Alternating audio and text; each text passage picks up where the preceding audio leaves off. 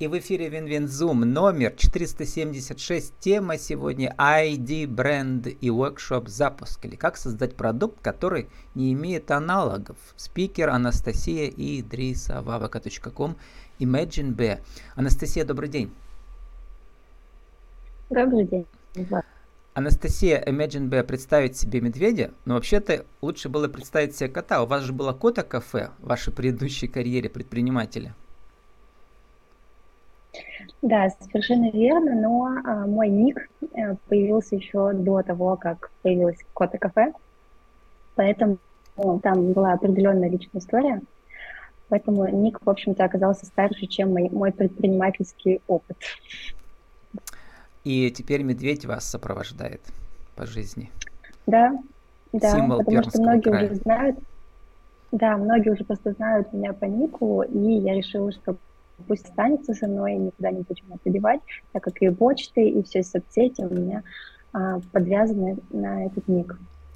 Потому что, как вы пишете у себя на сайте, многие компании э, узнают и помнят всего лишь по одному, там, двум каким-то понятиям, да, словам. И это и есть брендинг. Совершенно верно.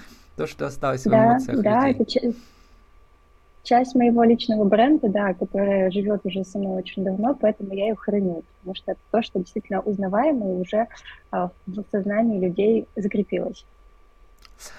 Ну, мы сегодня поговорим а, про, вообще про само понятие брендинга, и также, как вы рассказывали в подкасте для «Мой бизнес. Пермский край», про отличие от маркетинга, потому что это важно, да, брендинг и маркетинг, они как бы связаны, но э, все-таки разные вещи.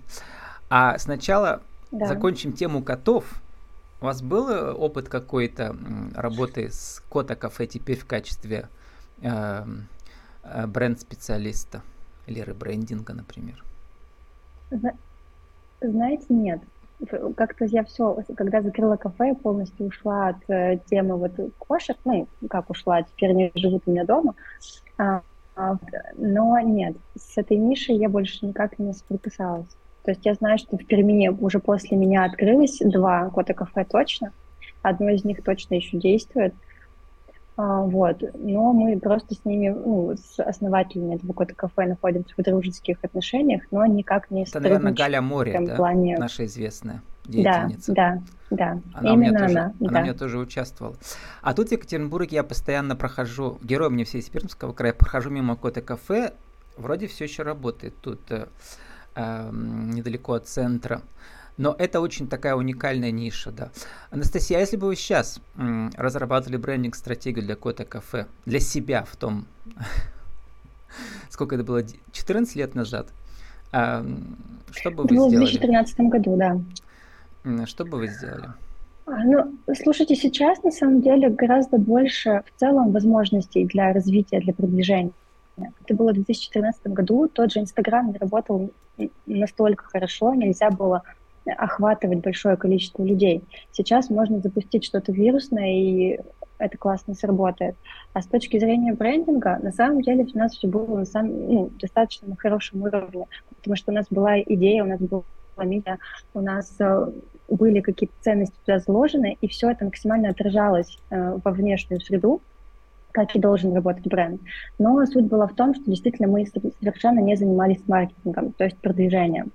И как раз-таки э, это и есть тот момент, да, когда вот говорим про разницу между брендингом и маркетом, mm-hmm. что все должно быть в балансе. То есть нельзя упираться только в брендинг, создавать хорошую платформу да, будущей компании, э, ценностную, нести ее ну, просто на вот как бы есть, да, ты создал так, классный бренд, показывает живешь. свою уникальность, вы должны показать на эмоциональном да, уровне, да, да через, э, да. через идентику, через, ну, там много всего, да. А, через вот, стиль коммуникации, да, да. Да, а маркетинг это да, уже повышение верно. продаж. Это главная задача. Это повышение, повышение спроса, повышение uh-huh. продаж, да, это именно э, стимулирование, так скажем, спроса. Вот. То есть вам не хватило вот маркетолога всего лишь тогда, мне кажется, да? Да, да, да, да, потому что я тогда все делала одна, и я физически э, не могла управлять всем одновременно, ну, в смысле, все сразу делать сама одновременно, но тогда в силу молодости и неопытности я даже не думала о том, что кого-то бы можно было менять на работу и делегировать вопрос маркетинга.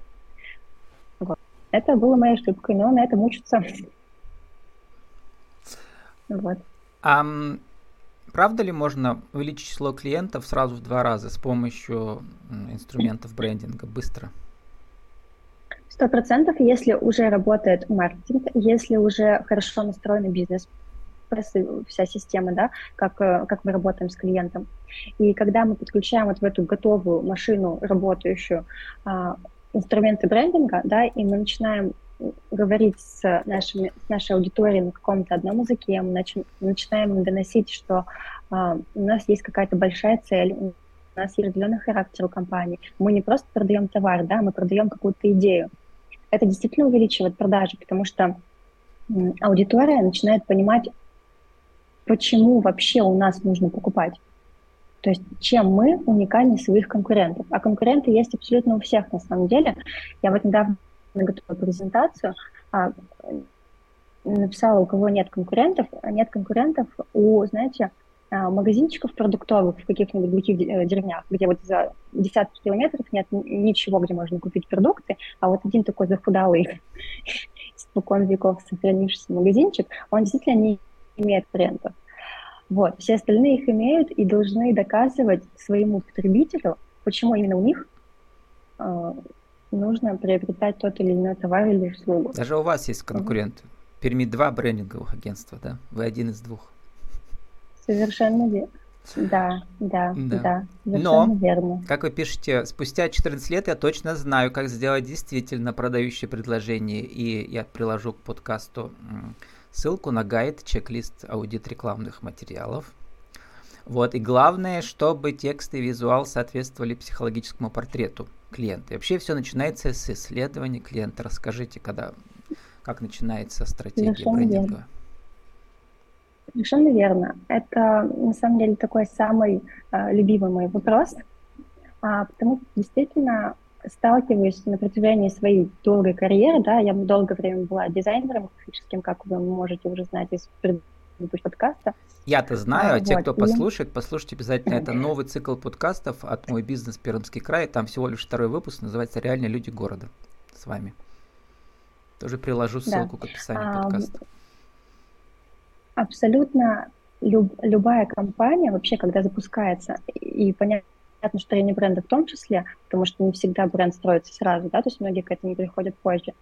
А, работа всегда должна строиться именно а, с исследований. Но мой опыт показывает, что многие предприниматели опираются на собственные какие-то ощущения, на собственный внутренний мир и на собственный потребительский опыт. И то есть как мы мыслим? А, вот я продаю такой-то товар, такую-то услугу, да, ну, например, я продаю брендинг. И я считаю, что брендинг нужен определенному кругу лиц. Ну, такому же, наверное, как я. А, и но не все такие, я как из я. этого начинаю выстраивать. Да. Вот, но не все такие, как я, да. И если я буду выстраивать всю свою работу своей компании на собственных каких-то взглядах, то ни к чему хорошему это не приведет. Но, вернее, это приведет к тому, что я привлеку только таких же, как я, людей, но вообще не буду никак затрагивать эмоционально других людей, которые точно так же могут у меня покупать, которые точно так же могут приносить в моей компании прибыль. И поэтому важно э, перед любым запуском нового продукта, перед любым запуском бренда, в целом перед тем, как выйти на, на рынок с чем-то новым. Перед запуском ребрендинга. Обязательно... Вообще, может, он не да, нужен, да. а вы просто модно хотите, да. как все. Да, то есть потратить. необходимо все-таки провести исследование и такие исследования, как с точки зрения рациональности выбора потенциальной аудитории, то есть понять, что действительно нужно клиенту, какие услуги ему нужны, почему они нужны, какие его потребности они будут закрывать. Как он мыслит, говорите как он принимает решение покупки. Но вот, это обычно проводят вот маркетинговые ком- компании, такие исследования, вот. или вы тоже проводите? То есть, смотрите, вот смотрите, я говорю, что тут существует два, два критерия. Первый – это рациональный выбор, это то, что проводит маркетинговое агентство, мы в том числе это проводим. И есть вторая, вторая составляющая исследования – это именно эмоциональная составляющая, это то есть психология вашего А, э, вот это уже клиента, вопрос брендинга, да, эмоциональная связь да, клиента с вами.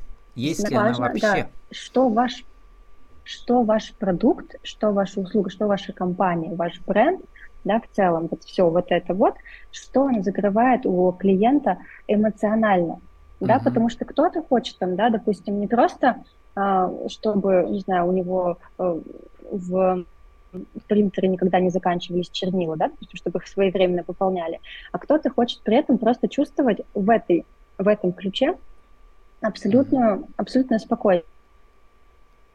То есть я хочу жить и спокойно, значит, мне не нужно думать о том, что у меня заканчиваются чернила в принтере. Очень а вот возвращаясь к образу том, вот этого кота кафе, ко... для чего они нужны? Кто туда приходит? Видимо, те, у кого кто не может себе позволить содержать свою кошку, а ее хочется потискать или что? Вот тоже интересно. Там было несколько сегментов аудитории. Первый был это как раз-таки э, дети, то есть потому что дети часто хотят провести время с домашними животными, да, но родители... То есть вы знали Бывает, свою аудиторию, да, исследовали что... ее тогда. Да. Все да, правильно сделали. Да, да, mm-hmm. да, что родители, родители, да, не разрешают, вот, но это альтернатива перейти поиграть и, собственно, mm-hmm. провести время и домой не заводить все эти хлопоты себе не заводить. Вот. Вторая часть это были, на самом деле, самая была популярная такая, э, не популярная, а самая Женщины большая аудитория лет? Нет? была. Это это были люди, не, не только женщины средних лет, нет, это были люди, у которых аллергия на животных. Ага. Аллергия, но они их очень сильно любят. И таких действительно было большинство. То есть они приходили, то есть да, они как раз таки потому вот, что там, женщины час, средних два, лет, они, могли... в принципе, без кота кафе заведут себе 2, 3, 5 кошек. Да, да, и, и 40 тоже, да. да. Вот, а такие люди, они как раз-таки приходили провести время, пока у них вот это вот э, организм еще удерживал накопление этого аллергена, и потом, соответственно, мы уходили. Действительно, этих людей было очень много. Ну и также молодежь. Молодежь была прям подростки, которым просто это было в новинку, интересно, mm-hmm. а, потому что у нас там помимо кошек были настольные игры, да, различные какие-то мероприятия. Вот, поэтому вот, э, важная добавка, что настольные игры, то есть, э, когда мы отстраиваемся от, от конкурентов, мы же, кроме какого-то уникального предложения, мы можем его создать в виде просто нового сочетания известных уже каких-то. Очень часто да. мне герои про это рассказывают. Ну, не знаю, например, да. вот классная идея, продаем цветы и кофе вместе. Вот такая есть. Угу. Угу. Много таких потрясающих классных кейсов. Ну вот и дальше, значит, мы, да, мы отстраиваемся также... от, кли... от конкурентов, и дальше вы, вы говорите, упаковываем образ со всех точек контакта. Вот это интересно. Да. А, ну, это как раз-таки больше про визуал, про uh-huh. стиль общения с а, потребителем, то есть про тексты в соцсетях, про скрипты продаж, про вот это вот все, где мы э, прям соприкасаемся с клиентом uh-huh. и каким-то образом, да, с ним, с ним коммуницируем. Вот, как вы поэтому... пишете, еще раз повторяю, тексты вот... и визуал должны соответствовать психологическому портрету клиента. А психологический портрет это ведь как бы такая сложная вещь, когда мы это проводим эти исследования. Да. Тут нужны когда специальные мы, Когда мы проводим исследования, да, угу. да, когда мы проводим исследования, а мы для себя как бренд-стратегии и вытаскиваем, да, те самые глубинные потребности эмоциональные, которые озвучивает Там человек. Там есть специальные научные опросники, по-моему, да, кто-то мне да, рассказывал да. специалистов. Ну, мы их, мы их включ, включаем в маркетинговые исследования, то есть это uh-huh. не чисто психологически получается тест исследования, вот, но тем не менее мы вытаскиваем. Вот, и э, мы работаем в базе э, психографической интегральной модели психея, э, разработанной Алексеем Муразановым и Олегом Клечковым. Это у нас в России. Вот. И, собственно, то, что мы в интервью достаем из аудитории во время исследования, мы потом соотносим с этой моделью и понимаем, какой психотип а, а, наш потребитель. То есть по, какому, по каким паттернам он живет, по каким паттернам он совершает выбор, и, собственно, на чем мы можем, а, uh-huh. какие триггеры могут на него сработать, а, когда он выбирает себе того, ту или иную компанию, для а, работы. А, кстати, есть разные вот. подходы. И, вот так были сказать... у меня интервью, и тоже известная, в принципе, это, да, а, известная стратегия работы с архетипами. Эм, вот это тоже интересно. Это все связано. Мифологически. Это все связано. Да, ага. То есть смотрите, архетипы, архетипы, они а, больше подходят для работы с личным брендом, а психотипы uh-huh. это когда, то есть, сейчас скажу, то есть когда мы строим бренд, мы подбираем бренду архетип. А у клиентов, у аудитории мы выделяем психотип. И, по uh-huh. сути, в каждом психотипе, а, то есть их всего четыре, четыре психотипа, в каждом психотипе есть по три архетипа. То есть эти все, все системы между собой связаны. То есть на каждый психотип тип клиента. Какие четыре психотипа? архетип Коротко бренда. расскажите, интересно. Гедонисты это те, которые любят э, все современное, яркое, динамичное, uh-huh. супермодное и так далее. Ну, это если очень коротко, очень тогда, конечно. Независимые это люди, которые э, знают себе цену, которые выбирают самое лучшее для себя не на показ, в отличие от гедонистов, а потому что хотят жить на хорошем уровне и ощущать, что они могут себе это позволить. Вот. Следующий психотип – это традиционалисты, они же консерваторы, это те люди, которые э, очень э, сложно принимают какие-то новшества в свою жизнь, которые любят, чтобы все вот было как, как, как у всех людей, так скажем, да, такие староверы. Вот. И последний психотип – это эстеты, это люди э, с более таким эмоциональным, э, с эмоциональной, э, как это сказать, слова из головы, э, в общем, эмоциональные очень люди, а очень ранимые люди, и, собственно, они очень закрытые и а, закрытые, ранимые, и всегда ищущие поддержки. Вот так вот. Я опишу их коротко. На самом деле все сильно сложнее, там можно копаться и копаться, но... Потом пошлите мне ссылку, я, может, тоже вставлю ее, да, потому что это, когда какие-то новые, мы обсуждаем новые подходы, а, практич, научно-практические, да, тоже есть куча материалов в сети, чтобы люди почитали, кто хочет поглубже зайти. Вот, и у нас сегодня инфопод, с вами у вас как бы запускается этот воркшоп, он как будет работать, запуск для создания продукта, который не имеет аналогов? Как он будет работать? Мы это проводим в, в, в офлайн формате, то есть мы выезжаем с командой два дня э, uh-huh. к уфанию клиента а, и работаем с его командой. Понятно, что у этой работы есть подготовительный этап, то есть когда мы сначала выходим с клиентом на стратегическую сессию, перед тем, как выезжать к нему на два дня, мы устанавливаем цели, которые у него есть на этот воркшоп, то есть что он хочет, каких целей достичь, что он хочет запустить, поменять стратегию или запустить новый продукт, анализировать рынок. Вот. И, соответственно, делаем какую-то подготовительную работу сами, аналитическую в том числе. Вот. И потом уже с этими результатами своих внутренних исследований мы приезжаем э, к клиенту в компанию и с его команд, с его отделами, там, да, с маркетологами, с продажниками, с технологами, ну, во что. Uh-huh. Мы прорабатываем ту цель, которая была поставлена клиентом, ну, скорее всего, собственником это чаще всего происходит. Вот, это если очень коротко. И по итогу э, команда клиента сама, ну, под нашим кураторством а, достигает тех самых э, целей. Вот. Такое, между прочим, я вижу в, этой, в этом подходе большой, что ли, можно из этого сделать классное монтированное шоу, видеошоу, да. Вот, ну, если это разрешение будет, клиента. Да, если вдруг будет возможность, да? попробуйте снять какие-то элементы, это, потому что мне кажется, очень визуально классно. Да? То есть драматургически насыщенное да, взаимодействие. Ну, а, возможно, да. Вот, возможно, э, да. как вы пишете, там список есть э, э, в, план, в план внедрения. Я прочитаю ключевые слова, а вот то, что посчитаете нужно, прокомментируйте, да. Да, конечно, давайте. А, анализ продукта, стратегия развития, понимание клиентов, инновационный подход, реализация стратегии, командная работа. Это вот как раз вот э, все стадии да, стратегии продуктового развития. Придумывание нового продукта, который не должен иметь аналогов, чтобы ну, отличаться от, от конкурентов, да, да, и эмоционально зацепить чем-то. Вот что здесь самое важное в этом Тут в... вообще самое важное, на самом... в этом списке самое mm-hmm. важное, и вообще от чего мы пошли придумывать этот воркшоп, а, а, самое важное – это сплочение команды.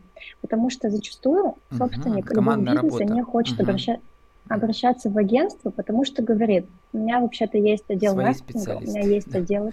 Да, зачем я буду платить куда-то еще деньги? Но суть в том, что мы точно так же, да, потому что долго работаем в этой сфере, мы знаем, что крупных компаниях, особенно в крупных компаниях, а, действительно бывают сложности коммуникации между отделами.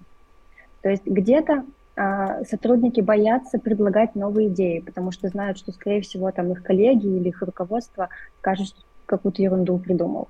А где-то все настолько уходят в оперативную работу, вот в эту постоянную текучку, что просто не успевают посидеть, покреативить и всем вместе собраться, какой-то штурм провести. Вот. Mm-hmm. И мы как раз-таки придумали создать такое пространство хотя бы на два дня, пространство для э, всех сотрудников да, э, нашего клиента, где можно все, где можно придумать любую ерунду, и вместе из этой ерунды, пусть даже, придумывать действительно классные вещи, дать себе эту свободу, научиться между друг другом коммуницировать и придумывать действительно хорошие вещи, которые в дальнейшем могут помочь компании развиваться.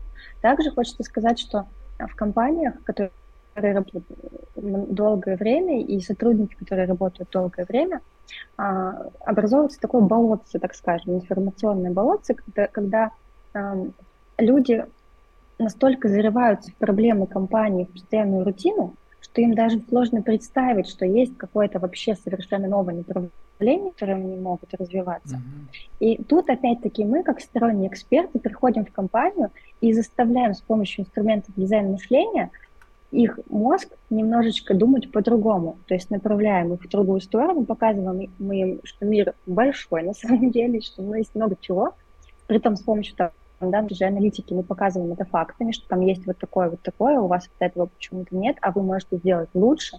Вот. И таким образом, э, таким образом команда начинает думать по-новому. А это самое важное, когда инновационные решения рождаются внутри компании, а не у сторонних агентств. Потому что мы, сами организации, не всегда можем знать кучу нюансов, которые есть внутри компании, ресурсов и так далее. Вот, поэтому мы считаем, что прям супер классное решение, когда мы просто помогаем команде начать э, придумывать инновационные какие-то вещи. Как вы сами тоже ведь учились в Академии стратег, учились избавляться от операционки. А, вот, и доверять, Совершенно делегировать верно. полномочия своим. Э, вы про это интересно рассказывать в подкасте а, для «Мой бизнес Пермский край», там можно послушать. Вообще, это отдельная тема, тоже часто да. встречается у моих э, героев. А, вот, э, потому что стратегическое мышление это ведь эм, такая сложно сочиненная вещь, да. Вот. Как вы сформулируете стратегию, бренд, э, что такое бренд-стратегия? Вот теперь в, рум, в, в рубрике «Наши правила жизни и бизнеса» при придумывании продукта, который не имеет аналогов. Один, два, три.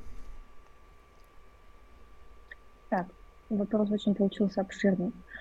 А, еще раз, уточните, пожалуйста, его. Ну, давайте, чтобы нам не запутаться, да, вот, давайте. при создании продукта, который не имеет аналогов, или при ребрендинге, когда угу. специалисты компании собираются, еще раз, какой, как должен пройти процесс, один, два, три, по каким, а, по каким шагам? На самом деле я вам, скорее всего, на этот вопрос не отвечу, потому что у каждой компании, у каждой ситуации будет, будут свои условия и свои шаги. Потому что кому-то действительно запустить продукт, кому-то нужно запустить услугу, кому-то нужно даже тот же продукт запустить там в FMCG рынке, то есть на рынке постоянного спроса, да, там продукты, допустим. Кому-то нужно запустить там, не знаю, какой-нибудь мотор новый, кому-то там что-то еще. То есть все на самом деле очень сильно по-разному, но глобально да, если все-таки попытаться это обобщить, то важно, прежде чем построить бренд-стратегию, это понять, на кого мы работаем, то есть кто аудитория, да, для которой мы этот продукт сейчас создаем, или создаем новую стратегию, для кого. А, потом, собственно, почему этот продукт уникальный, что в нем необычного да, мы создаем. Потом, как мы это что-то будем доносить до, до вот этой аудитории, которую мы выбрали, и какие инструменты маркетинга будут подключаться именно для этой ситуации, для, для этого продукта или для этой услуги. Ну, вот это я общими вообще чертами. И, наверное, да, что останется в конечном итоге людей, какая эмоция, какое слово, какой слоган или что там. Вот. Да, какое послевкусие. Это уже, да, то есть да, то есть в, в рамках воркшопа мы, получается, только затрагиваем общую идею, концепцию, как это может быть, как это может, да, как это может, то есть что, что, да, что мы должны вызывать, каким образом мы можем это вызвать, но в рамках воркшопа понятно, что не, не успеть проработать там слоганы, не успеть проработать визуал, можно только вот какие-то идеи накидать и направления. Вот. Ну, это если про воркшоп, если говорить, то да. С нами сегодня была Анастасия Идрисова, Ком Imagine B, основатель брендингового агентства ID Brand. И мы говорили, приглашали на воркшоп запуск или как создать продукт, который не имеет аналогов. Анастасия, спасибо, удачи вам. Спасибо большое.